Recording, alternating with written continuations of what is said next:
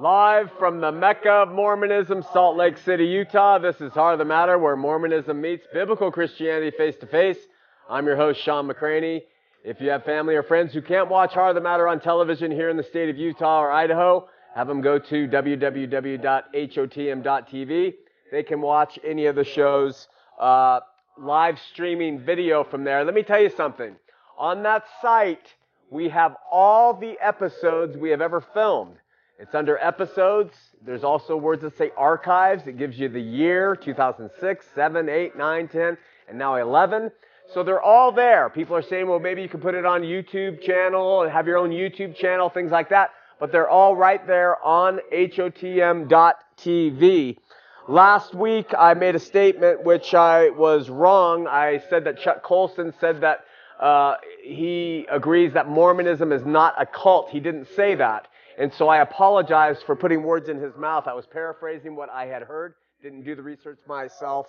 However, Chuck Colson did and is sweeping the whole issue of uh, Mormonism and their uh, run for the presidential office under the rug, of which I'm sorely disappointed. Chuck Colson influenced me greatly when I came out of Mormonism through a book he wrote called Born Again Mormon. I mean, Born Again. And, uh, and I read Born Again, and it, and it was great. And so I'm grateful for him. Unfortunately, he seems to be standing with the idea of uh, let's just take all religion out of politics because the founding fathers didn't include a person's religion in their ability to govern uh, the nation. Uh, not realizing that when there is a win for Mormonism in any area of this world, um, or a vote for a Mormon candidate, or a vote for a, a Mormon actor, or a vote for a Mormon CEO, or anything like that, Mormonism wins. That's the problem. It's not that these people aren't capable and not good and not you know, I'm sure very good in their things, but Mormonism wins. So for a Christian to say it doesn't matter, I think they're very uh, misguided. Looking for a Christian church that can help you assimilate out of Mormonism and into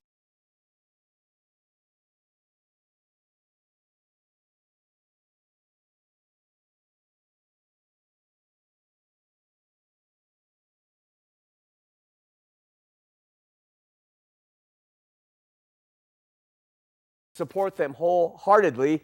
We're going to show you a run, the name of them right now.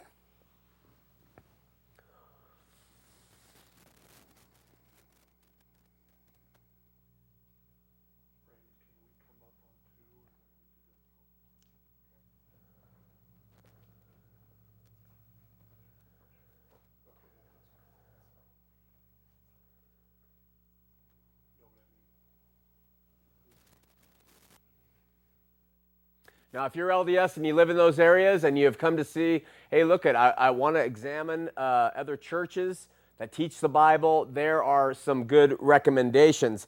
If you don't see your church on this list, tell your pastor to take advantage of the Transitions program by contacting Transitions. That's at www.ldstransitions.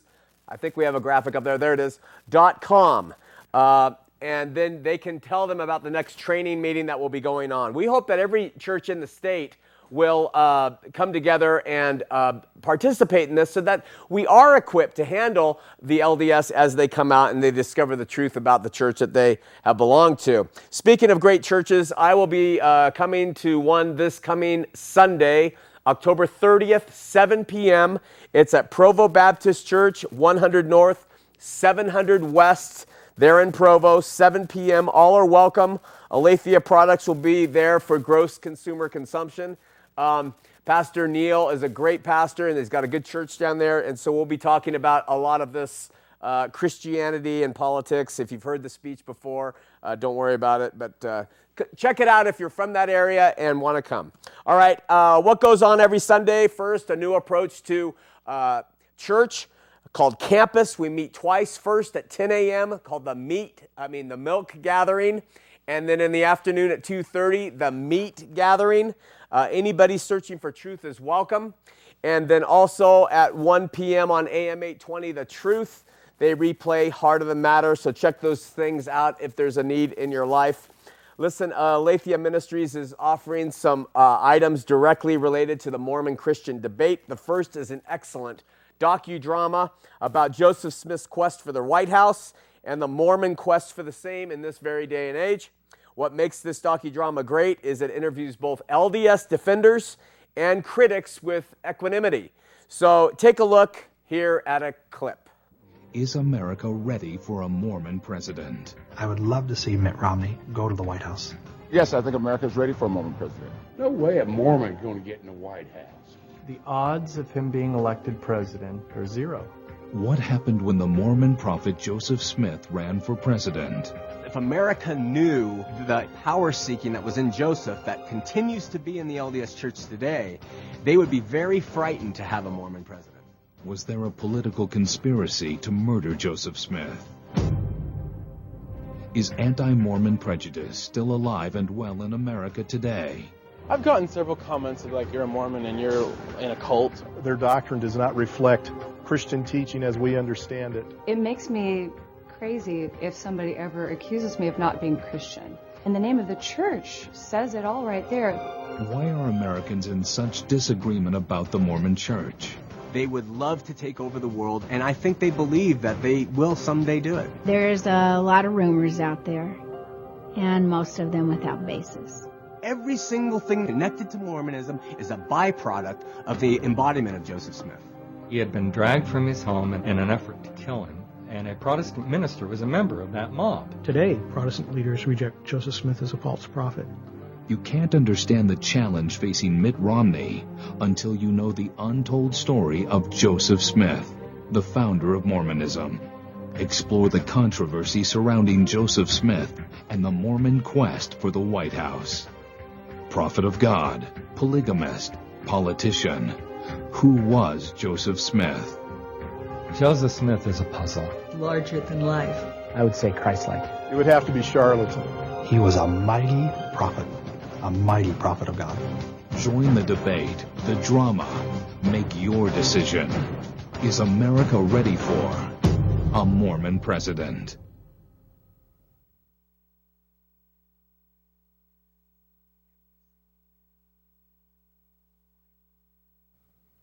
Doesn't that guy intrigue you who said he was a mighty prophet? mighty prophet of God. I, he just intrigues me. I'd, I'd love to have lunch with that guy and see what's going on up there, you know. Uh, uh, $25 uh, gift to Aletheia Ministries. We'll get you that. We'll tell you how to do that in a second. We're also very excited to present our most recent Aletheia Ministries literary masterpiece. We say that tongue in cheek, uh, where Mormonism meets biblical Christianity face to uh, face, an A to Z doctrinal comparison between Mormonism and biblical Christianity. This is an excellent 700 page compilation of information from over 47 topics that we compare uh, Mormonism and Christianity. So let's say that you're going to have lunch with a friend or a family member who's still LDS, and they, and they always have been claiming, well, we are Christian.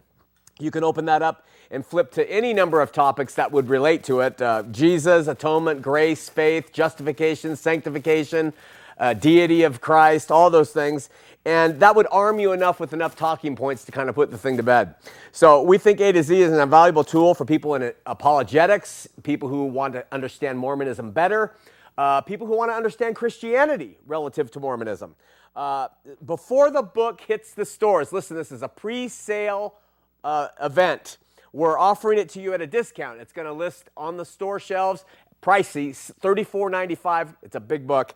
Uh, you can get one mailed to your house before Christmas for the total price, shipping included, 30 bucks. Uh, now, listen, again, it's a pre sale order, so don't say, hey, can I pick these up today? Can we go get them somewhere? It's pre sale. We're going to send them to you once they're printed in our, in our hands.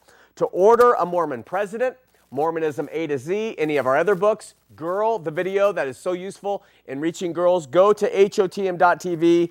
Uh, if you're not internet savvy, you can also go to 40, right to 4760 Highland Drive, number 515, Salt Lake City, Utah 84117, and just put Aletheia Ministries or whatever you want on the. Make sure you let us know what product you want uh, when you include the gift. All right, again we personally invite, give an open invitation to the following people any official representative of the Church of Jesus Christ of Latter day Saints, especially the First Presidency, members of the Quorum of the Twelve, any general authority, to Mr. Scott Gordon Affairs uh, and the new Mormon Defense League guy. to the LDS Internet Defender Jeff Lindsay, and to the Book of Mormon Answer Man. Any of these uh, men are uh, we are offer them, and I guess women too, because I, I don't know if they have women general authorities. I guess they might. I can't remember if that's what they're called.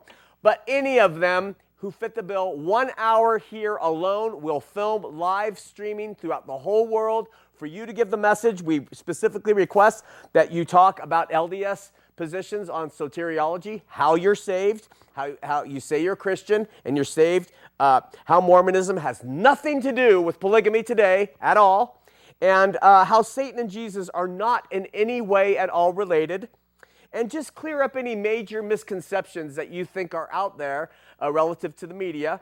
And we will give you that time again, and I won't bug you. Uh, invitations here, waiting open. Just email me, Sean at aletheamedia.com, and we'll put the whole thing together. Haven't heard from anybody yet. We've been saying this for two or three weeks. Uh, so I'm kind of sitting there waiting every day, hoping we'll get that email. How about a moment from the Word.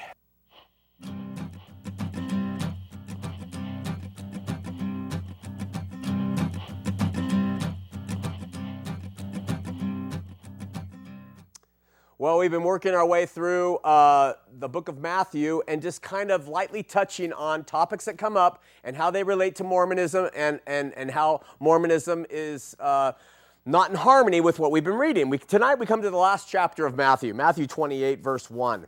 Jesus had been crucified, he was laid in the tomb, and verse 1 of Matthew 28 says, In the end of the Sabbath, as it began to dawn toward the first day of the week, came Mary Magdalene and the other Mary to see the sepulchre. That's the first verse.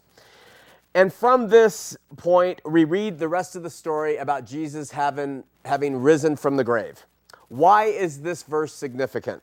I think it's significant because our Lord has died on the cross. He's laid in the grave three days. They've passed. And Matthew reports that as dawn came on the first day of the week, with the Sabbath having now been passed, Mary came to the tomb and, of course, discovered that Jesus has risen.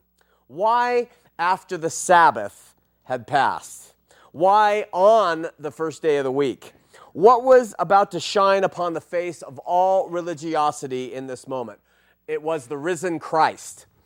Was it significant that the Lord rose from death uh, after the Sabbath had passed and on the first day of the week? It was absolutely important. You see, under the law, the Jews toiled from the first day of the week, which is uh, Sunday, Monday, Tuesday, Wednesday, Thursday, Friday night, they toiled under the burden and labor of the law.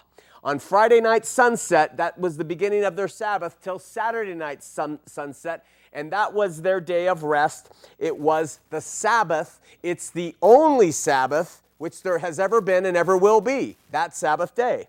The law was specific as to what it what could and could not be done on this Sabbath day, and the Jews were fastidious in following God's directives in what was allowed to happen. You see, toiling under their labors all week. When the day of rest came, it was at the end of the week, and they rested from their labors at the end of the week. Jesus came, and uh, what he did was he resurrected, he fulfilled, he overcame all the elements of the law, and by him rising on the first day of the week, all the burdens and labors are done now. And now Christians springboard from the first day of the week into that week in their daily rest and labors in the King, not on a specific day. Remember, Jesus said, Come unto me, all ye that heavy, uh, that are uh, burdened and heavy labor. Okay, so he says, Come to me, not to a day of the week. From this point forward, discussed here in Matthew 28, his followers have come unto him, and Sabbath day observance has been fulfilled in him. Why? Because believers filled with the Holy Spirit give their, excuse me, we get our rest every day of the week in him, not on a specific day as they did under the law. Remember the full statement Jesus said. Listen, Come unto me, all ye that labor and are under heavy burdens, he says, and I, I, Jesus Christ, I will give you rest. Okay? Jesus is our day of rest. Christians have a day of rest 24 7 in Christ our King. When Joseph reconstructed and revamped biblical Christianity, he reinstated a pseudo Sabbath day for his followers to obey. Of course, he had the day of week all wrong, and, uh, and, and, and he took law and reapplied it, which has never mattered to Joseph Smith. But the important point to understand is Joseph Smith placed all those who followed his way under this burden, which Jesus came and had removed. It's for this reason that Paul said, speaking specifically and prophetically of Joseph Smith in Colossians 2:16, read this with me. Let no man therefore judge you in meat or in drink or in respect of a holy day or of a new moon or of the Sabbath days, which are a shadow of things to come, but the body is of Christ. Let no man beguile you of your reward in a voluntary humility and worshiping of angels, intruding into those things which he has not seen, vainly puffed up by his fleshly mind. End quote. I couldn't have written a better description of Joseph Smith and what he did if I tried. And with that, let's have a word of prayer. Father in heaven, we come to you. We love you and need you. Uh, Lord, we, we pray that you will be with us. Send your spirit mightily for those seeking truth and who want to have a relationship with you. We pray for their family members, for those who have come out of Mormonism, but the family members don't yet know you. We pray for the state to catch on fire. We pray for our viewers, wherever they may be, for our volunteers, our staff, those who do so much to keep the program going. We pray for them. In Jesus' name, amen. Two weeks ago, we talked about the many visits the angel Moroni allegedly made to Joseph Smith prior to him getting the plates. According to Joseph Knight, who was a defender and friend of the founding prophet, as recorded in his recollection, recollection of early Mormon history and edited by Dean Jessee, a BYU professor, Smith told his friends that September 22nd, 1827, would be his last chance to receive the plates. Okay? Four years have gone by, visit, visit, visit, four visits, angels coming all the time to him, and this is the last time he tells people that I'm going to be able to get these plates. Boy, he knew how to build suspense, didn't he? So I want to say something here of which I am absolutely convinced reading and studying the history for as long as I've been blessed to be able to do. And that is, I believe completely that there were a set of plates. Absolutely. Joseph Smith's father literally owned a cooper shop, which is nothing more than a metal working shop. It was, it was in their old house, and they used it as a cooper shop. This is historical, my friends. And while Joseph was waiting the four years for the plates to supposedly be delivered to him, I'm convinced he made his way out there with a pair of tin snips and he manufactured a stack of plates which were in accordance to the size and everything that he described. And he used them as a prop to establish the con. The con was first being established to trick his friends who were into hunting for buried treasure. We know we've established that as a fact. Later, they will be used as a con to trick people into thinking that there was an actual religious history written on the plates.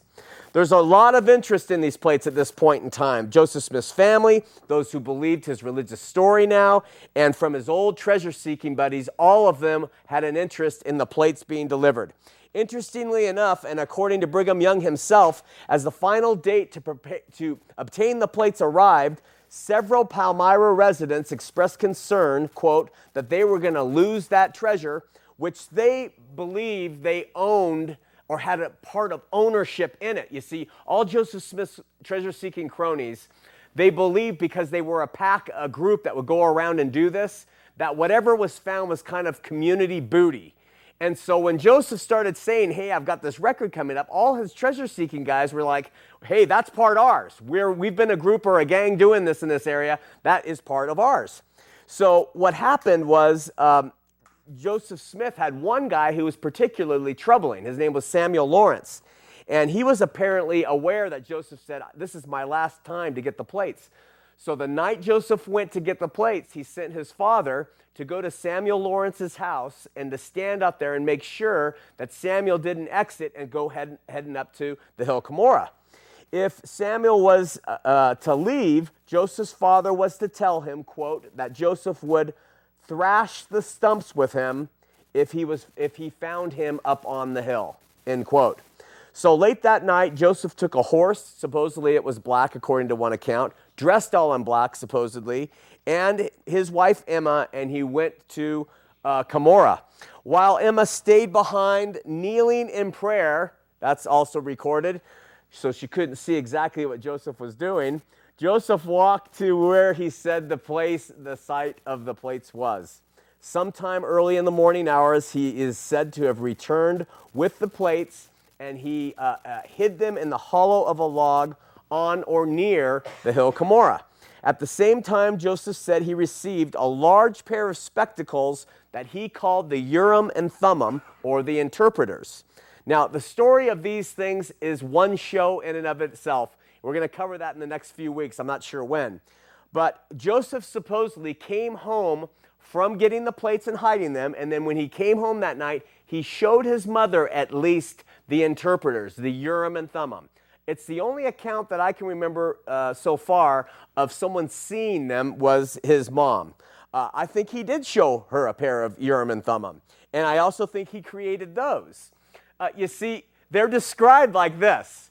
They're in the like a figure eight, but to turn this way, and they're really big, and they have glass or or some kind of gems in them, and, and so I could see myself at 17, 18, 20 going out and trying to fashion a pair of Elton John glasses. You know, they were, they were that big.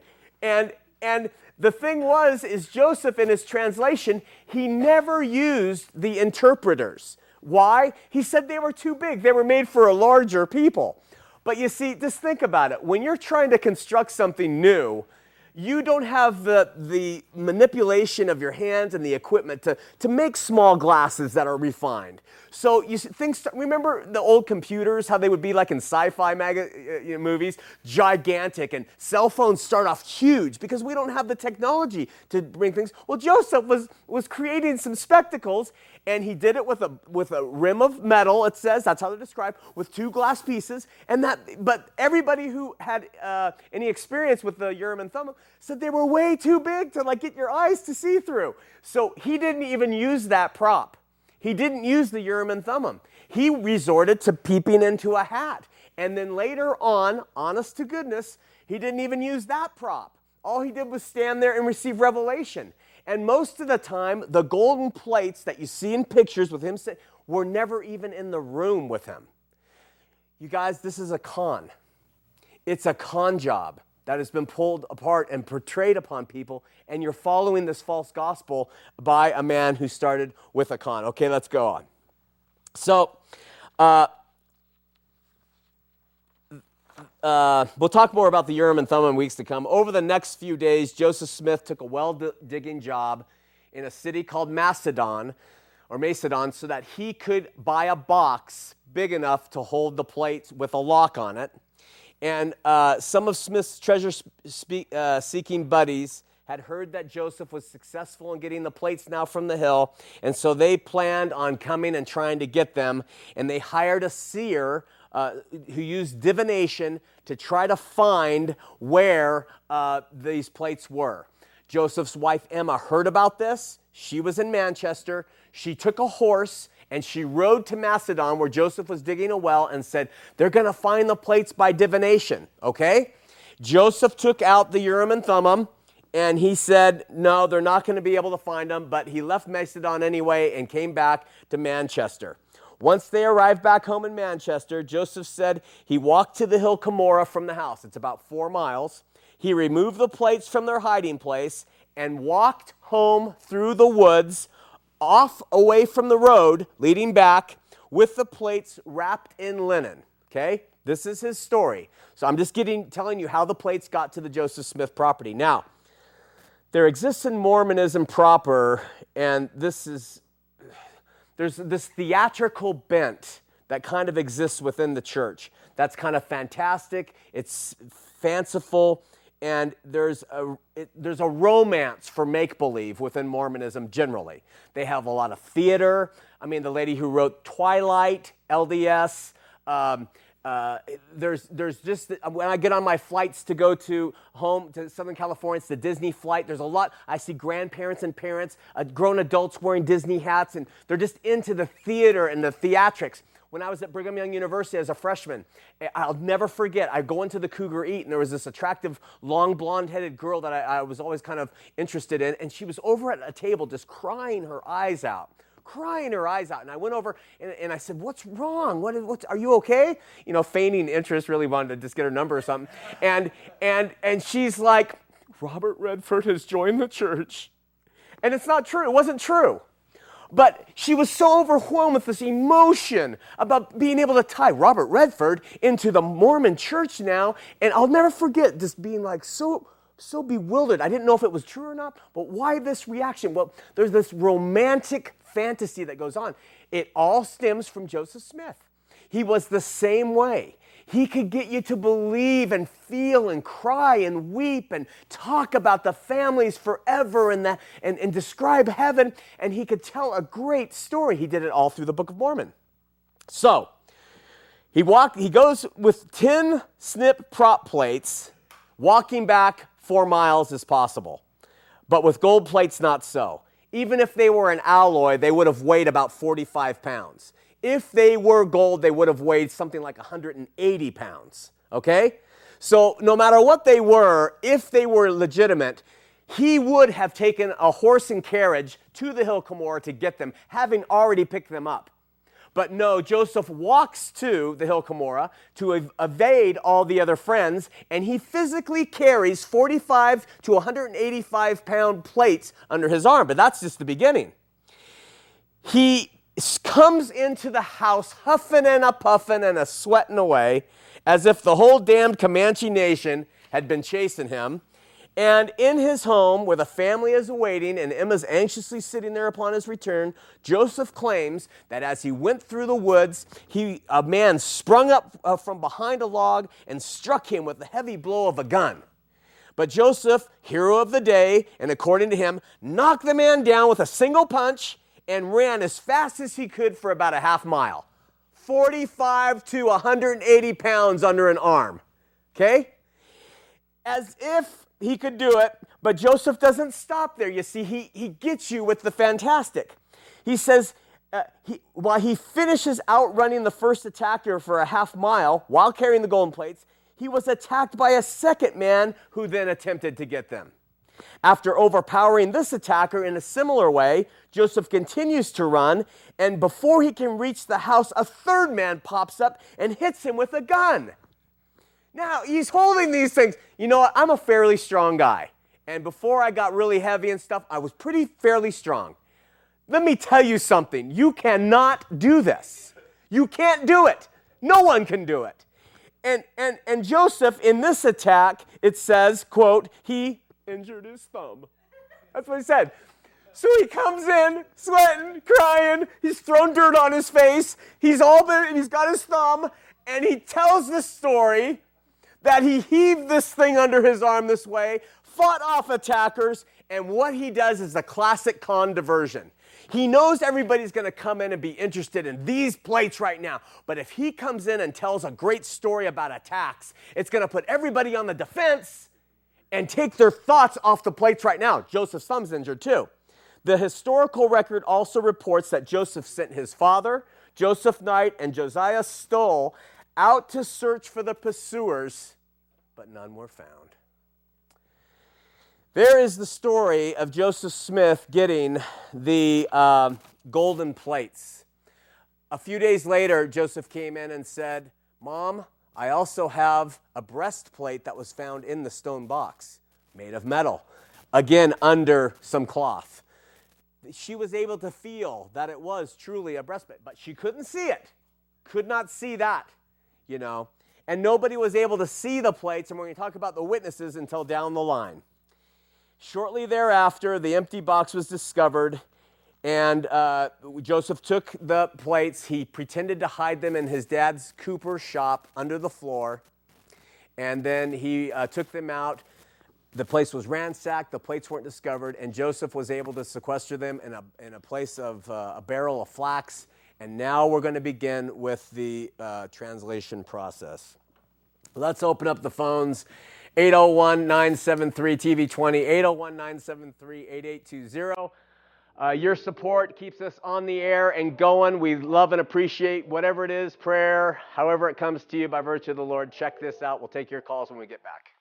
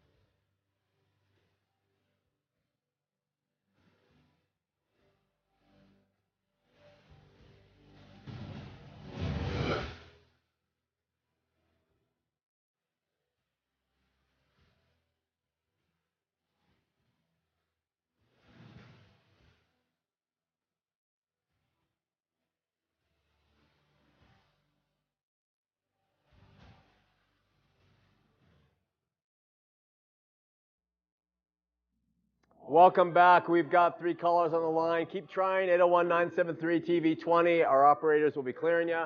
Turn down your TV. Says Joe from Salt Lake City, Utah. First time caller and is LDS. Joe, you're on Heart of the Matter. Hey, how you doing today? I'm doing well. How you doing, Joe? All right. I, I was going to ask you a question about what's your best that uh, that LDS Church. Unfortunately, Joe, you're coming in and out on the phone. Yeah, let me. How's that? Is it? They're still coming in and out. Hold on the line one second. Let the operators work with you. I'll come right back to you. Okay. Let's go to uh, Chase in Atlanta, Georgia. Chase, you're on Heart of the Matter. Yes, I just wanted to call and say uh, thank you for your show. Um, I was Mormon until about two weeks ago. Whoa. Submission, married in the temple, did all those things, and then uh, I told my wife that uh, if you know if we're going to keep attending this church, I can't just listen to the things that I've been told my whole life. And um, I I did just a few little things to re- research, and wow, that's, yeah. that's all I got to say. And uh, I've turned in my letter, and I have uh, accepted Christ into my life and been saved. Praise God. Praise God. That is such good news, Chase. Our audience is applauding for you. That is so good. You know, I had a conversation with a, a, a man here in Utah uh, today, versus, uh, not versus, on the internet, and he said something similar to you, Chase. And, and what's really important about your story here on the air to the other people listening is that you don't forfeit your relationship with Christ when you walk that you that you have come to understand him and you don't throw the baby out with the bathwater. We just praise God for stories like yours. Thanks so much for sharing it. Well, thank you for having me, and I'd like to say you are a light of logic. Uh, some, talk to my wife; she'll disagree with you completely. All right. Well, thank you. Hey, God bless, Chase. You keep going, man. You too. Bye bye. Thanks. Bye bye. We are going to go to Joe again. We'll give him a try. Joe, you're on the air. Oh. Joe? Is that me? Joe? No, no, no. Nope. Putting him back on hold. We're going to go to Bill on line three. Bill, you're on Heart of the Matter. Yeah, I've got a, a question. Have you seen the movie Religiousness? I have. Religious. Bill Maher? Yeah. Okay, he says something about two or three thousand or two or three hundred years before Jesus. There was another guy that was similar to Jesus who was hung on the cross, and then uh, they, you know, uh, crucified, then resurrected three days later, and it's like the exact same story. Do you what? What's your feelings on that? Did that really? I mean, what he's trying to get at is like the Jesus story was made up just like that one was, and I'm yeah. confused by the whole thing. Yeah, that was a really uh, a weak moment in that film. I don't mind critical analysis of, of Christianity at all because all it does is reveal more and more truth. But there he pulled something out of a hat. Of course, I've heard of virgin birth stories, uh, Robert Bly and all those guys. Uh, uh what's his name? can't think. They talk about uh, the myth guy, Joseph Campbell uh, always talks about, uh, you know, them being virgin stories and even death for uh, people's sin stories and things. But when, he, when Maher pull, pulled out the, there was a man who died on a cross for the sins of the world before Jesus, uh, you know, crucifixion was certainly done by the Romans, but I'm not so sure. And he, there, he, provided, he provided no uh, anything for that. So while I'm sure people have died, I mean, people died on crosses well before Jesus, and maybe there were some people who said, hey, I, am the, the, uh, the Savior of the world. But my point is, we have 1,500 years of prophetically uttered prophecy on Christ that have been fulfilled by him. We have his miracles that are attested to and his existence by Josephus and by Tacitus and by Suetonius, who were non Christian historians. So when Maher gets up there and all he wants to do is make everybody disbelieve in God and he'll throw something out, I thought that was probably the weakest point in the movie.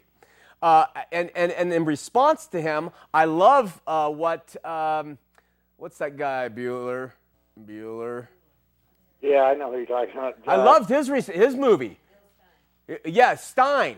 His, his was great. This Jew showing the atheist position is comical. So, you know, I did see it. That? Yeah, yes? What? What movie was that with, with him, Ben Stein? ben Stein. You just type in Ben Stein and God, and, and it'll come up on Google. I can't remember the name of it, okay. but it's a really good response to the, uh, to the kind of higher criticism against uh, Christianity. It's called Expelled. Oh, Expelled. Hey, hope that helps, Bill. Thank you very much. God bless. Take care. Bye bye. Bye bye. Listen, uh, a couple things. Wesley writes I'm always wanted to ask a Mormon, you have a book you call The Four in One. Why do you have a problem with three in one? Put up bots. All right, Dan, more for your entertainment value. Uh, Julie Fagel, right? Uh, Julie F. writes, uh, I wanted to share something I heard on Wretched that I loved. that's a good show, I understand. Uh, it says, that, that the host, Todd Friel, says, Why does Mitt Romney want to be president? Isn't he going to be a god someday? but uh, that's not for or against Romney. It's just some information we received. John, with a very long last name, writes this Recently, I had a letter to the editor published in the Ogden uh, Standard Examiner. In it, I took issue with Romney and Huntsman's comments that it is an unfair to bring their Mormonism into question in the campaign. I pointed out that once again, they can't expect the court uh, to court the Christian vote and then become offended when Christians question their faith. I also said that Mormonism should be an issue because it is the only religion that requires its members to take an oath of allegiance to the head of the church under threat of excommunication. It's not so sure that's completely factual, but the other day, my letter was subject of discussion in my grandson's eighth grade current events class. The discussion concluded that I must hate Mormons and there is something wrong with me. My grandson felt embarrassed and overwhelmed. Welcome to the separation of church and state. Amen to that. So sorry to hear about that. And in the same line, before we go to Delroy, Brendan Foss Brendan writes, "You don't have any idea of what you're talking about. We, as members of the Church of Jesus Christ of Latter-day Saints, do not go into the temple and promise to give all of our lives and money to God and the prophets and apostles.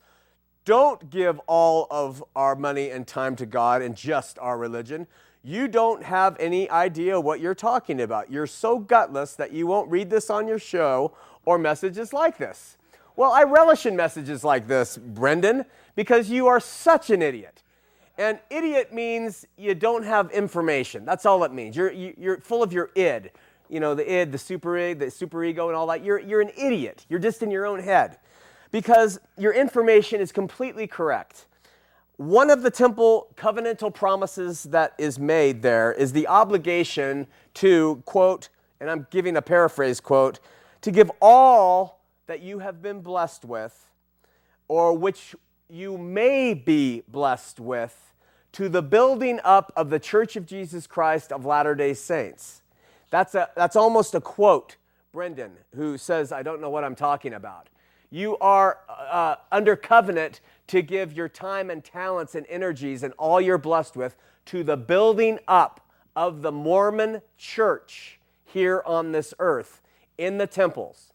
Somebody goes to the temple, they give honor and allegiance to the priesthood leaders, and they make these oaths and these covenants. When they are in another position, whether it be work, employment, government, they, if they are a good Mormon, are going to uh, follow the temple covenants well before they will follow any other promises they have made. Hence the difficulty with having an active Latter day Saint in office.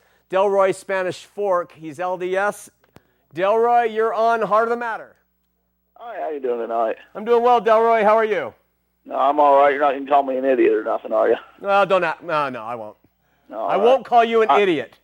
All right, I got a question for you. Uh, kind of a two-parter here. Um, I'm just wondering with what you were saying about Joseph Smith there. Uh, I guess first part is why would he go through with all of it? I mean, you, you carry a, a, a fraud or something, and you have to kind of run with it. I could see that, but at some point you're going to give it up when it comes to uh, your life, people you love's life, just everything's life. The sham's going to be over. The carpet's going to be pulled down. You'll give it up. Um, but my second question. Oh, wait, let's let's answer that one first, okay? Okay. My perspective is this: Karl Marx and Jenny von Westphalen uh, gave everything, everything up. She came from a wealthy family to uh, promote communism. They had children die because they didn't have the money to pay for their health care, and they wouldn't get the money because they were so dedicated. They lived in squalor and filth for the cause. So, in terms of somebody not being willing to self sacrifice for something, you got it wrong. Secondly, Joseph Smith's reception as a treasure seeker and as a poor boy living in Manchester and those areas was very low. He was thought of as the dregs of society. But when he came forward with a book and, and, and all this stuff, and people started believing him religiously, his power and his popularity did nothing but increase all the way to the point where the man had the chutzpah to run for president of the United States and call him and be crowned king of the world. So we're talking about what motivates a man. Well, sex will motivate some men, money will motivate some men, but power will motivate some men to any extremes. And that, there's my response to your first part. How about the second part? All right, my second part is I've, uh, and that was a, a fair answer. I'll give you that. The second okay. part was uh, I've never heard anyone actually think that Joseph had either had the plates or not, and whether you had him manufacturing the set. Um, that's the first I've actually heard of that. Uh, I guess that take on that. But I think it's original to me. Um, I'm just wondering how he could have manufactured those plates with all of his family around. No one saw any evidence of it to say, "Hey, wait a minute, what are you doing out in the out in the shop there by yourself?" Where it was a tight knit family and there was tons of kids. Well, I, I, I mean, you're right. That could be a valid point. He may not have manufactured plates. There may not have been any.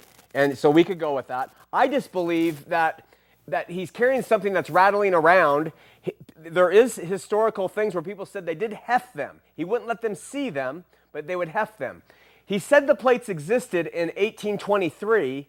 It wasn't until 1827 that he supposedly received the plates, and it wasn't until 1829 when he actually showed them to anybody. So, four years to produce a stack of plates this big by this big with 10 snips and put them on a couple rings, I could probably do that in a week without anybody in my family knowing it. And we're a tight knit family too. He had a cooper shop. He could have gone anywhere to do this stuff. I, I think at that point in time, it would be easier to, to create a con than in this day and age. So I don't see it as being difficult for him to be able to. And then the other thought is his family could have been in on it. You know, his father very well could have been in on it. And we're going to talk more about that as we go on talking about Oliver Cowdery. Well, thanks for your time. You're welcome. Thanks for the call. Take care. Yep. Hey, you're not an idiot either. Gave him a, gave him a compliment, sort of. All right, we're going to try Joe again. Jo- Joe, you're on Heart of the Matter. Yes, sir. Yeah, I've been listening to your programs, and I was going to ask you what your best evidence is about the LDS Church. Is it true? But now I've heard you talk about some of those things. I'm LDS, and from what I've heard you say, I haven't heard one thing that you can prove to me that the church is not true. It's a good point, Joe, and let me explain why.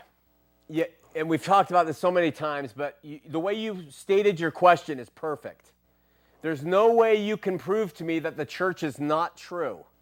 You can't prove something that isn't true not true. Let me give you an example. Joe, can you prove to me that Santa Claus does not exist? Well, I don't know about Santa Claus, but I can tell you about the LDS Church. No, no, let's not do this. I asked you a question. You can't prove a negative. You cannot prove to me, you cannot, that there is not a gremlin this tall running around in the Amazon forest. We're not talking about a gremlin. We're talking about. I'm making a point, Joe. Try to expand your brain a little. Okay? You can't prove a negative.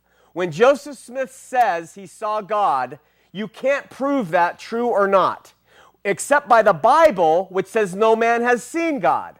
When Joseph Smith says he translated uh, some papyri into a book called the Book of Abraham, I can't tell you if he did or not, except to look at what the papyrus says and find out that it was a fraud.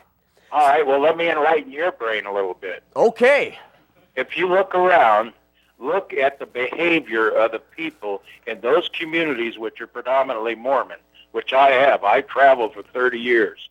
The, the communities that are predominantly Mormon are tranquil, no crime, no uh, uh, uh, solid family units, and with all the other denominations, including your denomination, whatever, I don't think you can put another model of a better living people on the earth than the Mormon. Okay, can I read something to you? Yes, sir. Okay, because you brought this up, right? Right. All right, let me find it. We're going to take the time to find this because I think it's important to give you actual hard, cold evidence.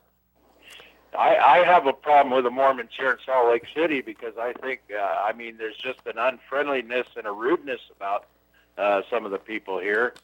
But I've wrote letters to the church about that, and I said before we evangelize the world, we need to get some of the people around this community to be a little more friendly towards one another. Well, while I'm looking for this, let me say this to you, okay? What you're doing is you're saying, I am going to be able to see a people who are tranquil and who have good community and, and nice families, and by that, that is how I determine truth. You see? And the problem with that is truth is not determined by consensus. Truth is determined by what God says. You All want right, it- wait, let me make, finish. uh, wait, let me finish. I let you finish while I'm looking. Uh, so in the one, on the one hand, you could go to, you remember those people who were waiting for the Hale-Bopp comet? They were extremely kind. They had Right. videos, extremely patient, extremely loving. And they killed themselves in order to latch on to Hale-Bopp as it passed by. Does it mean they were right? You're not looking at the end result. That's a good point. What's all the- those cults? Jim Jones, what he did to those people in Africa, Hale Bopp, and all these cults and all Yeah. these people, like they're running around calling uh, Mormonism a cult now.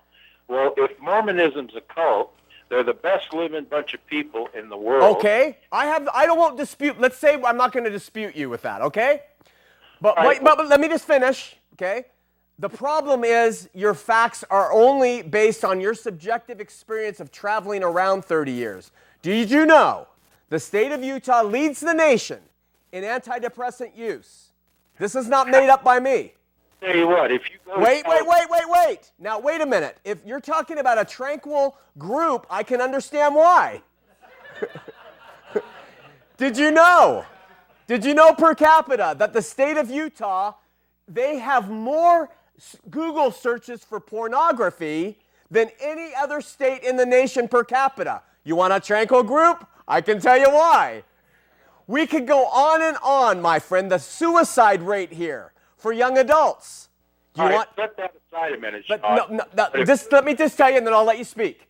These are hard, cold statistics relative to your subjective experience. Go ahead. All right. The reason I joined the Mormon Church because I grew up on the East Coast, where it's dog eat dog. Everybody gets goes out for themselves, and that's the way we were raised. But when I came to the Northwest 20, 30 years ago, and I seen how people lived in Boise, Idaho, I said, "There's a difference in these people." And one guy uh, I was talking to, who was half drunk, he said, "It's the Mormons." He said, "They're in the city government, they're in the state government, just ruins the whole state." if we get rid of these Mormons, this would be a good place to live.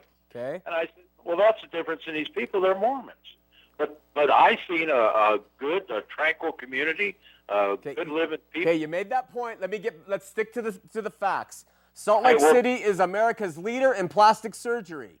UtahBusiness.com. It is America's most depressed state. ABCNews.go.com uh, and DeseretNews.com. Utah has the most bankruptcy filings in America. It has fallen to second place since March 2004. Let me finish. Utah right. has the most antidepressant use, especially in women. Uh, Utah leads the nation in suicides among men aged 15 to 24. Utah has the most per capita fraud in America. Salt Lake City is a mere 170,000 residents and by far the county's smallest city where scam fighting U.S. Securities and Exchange Commission has an office. There is a lot of fraud per capita here, says SEC boss Kenneth Israel. That's an LDS-Mormon.com. Utah is number one in mortgage fraud in America. In 2001, the FBI listed Utah as the number one country county. Excuse me, it says country for the amount of mortgage fraud cases reported. In 1991, Utah's rape uh, rate has consistently inched higher by the national rate. By 2002, Utah is is 14th. Utah leads the nation for the word search pornography, striptease, and nudity by a wide margin. Utah leads the nation in subscriptions to pornographic sites. Utah placed 24 out of 50 for divorce at 3.5 per thousand. Idaho placed 45th at 5 per thousand. Those are hard, concrete facts to this tranquil, good state that you talked about. All right. Well, uh, I don't. I, I don't know where you got your statistics. I get. See, you always got to go to that, don't you? You, you can call. I I read to. I can. We'll put this on the website, dude. Do a search. Get educated. Don't walk around and feed your own opinions. It takes real evidence to figure this stuff out, my friend. Mormonism is a religion of bondage because it puts people under law. God came and gave us grace. There is the difference. It's not about who seems happier, who is more productive, who has the greatest gross national product. It is who has the truth and is personally freed by the blood of Christ. Mormonism's are, Mormonism is not. I was one 40 years. if you wanna, if you wanna, if you don't want to live under law, where did Ten Commandments come from? Okay, see, this in and of itself, this shows me, my friend, it just shows me you don't understand. And I understand why you don't, because you haven't been taught the grace of Christ. My heart breaks for you because you don't understand, and it's because of how they've taught you. You see, God, uh, God sent his son to die for everything. All law, all law. He fulfilled the law and the prophets.